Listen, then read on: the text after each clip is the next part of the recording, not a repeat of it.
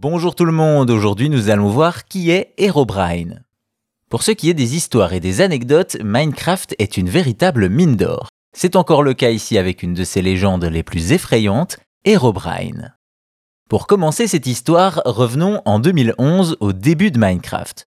À cette époque, le jeu créé par Notch sort de sa version bêta et jouit déjà d'une belle popularité. C'est la même année qu'un joueur surnommé Max le Fou partage son expérience pour le moins étrange sur le jeu. Après avoir créé un nouveau monde pour une partie solo, il aperçoit quelque chose dans le brouillard. Il s'avance et constate que c'est un autre joueur qui le regarde et disparaît. D'apparence, il est identique à Steve, le skin masculin par défaut, à un détail près, ses yeux sont complètement blancs. Max le Fou, qui est dans une partie solo, tente alors de retrouver ce mystérieux personnage sans succès.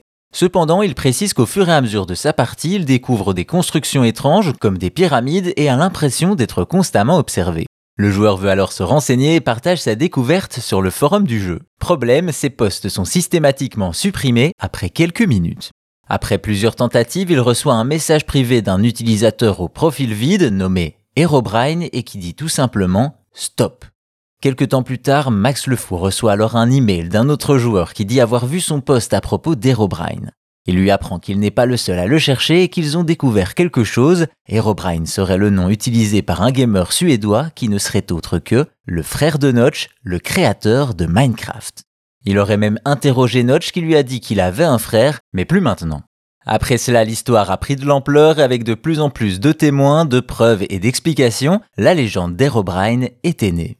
Ainsi, pour certains, c'est le frère de Notch qui hante le joueur et tente de l'effrayer, pour d'autres, c'est le fantôme d'un mineur venu le piéger et le tuer. Dans tous les cas, et malgré le démenti de Moyang, beaucoup de joueurs croient à Herobrine et cela a donné lieu à de nombreux modes pour le rencontrer, mais attention, il ne vous veut pas du bien. Au final, légende urbaine ou réel hommage de Notch à son frère, on ne saura sans doute jamais d'où vient Herobrine, qui restera comme un des personnages les plus angoissants de Minecraft.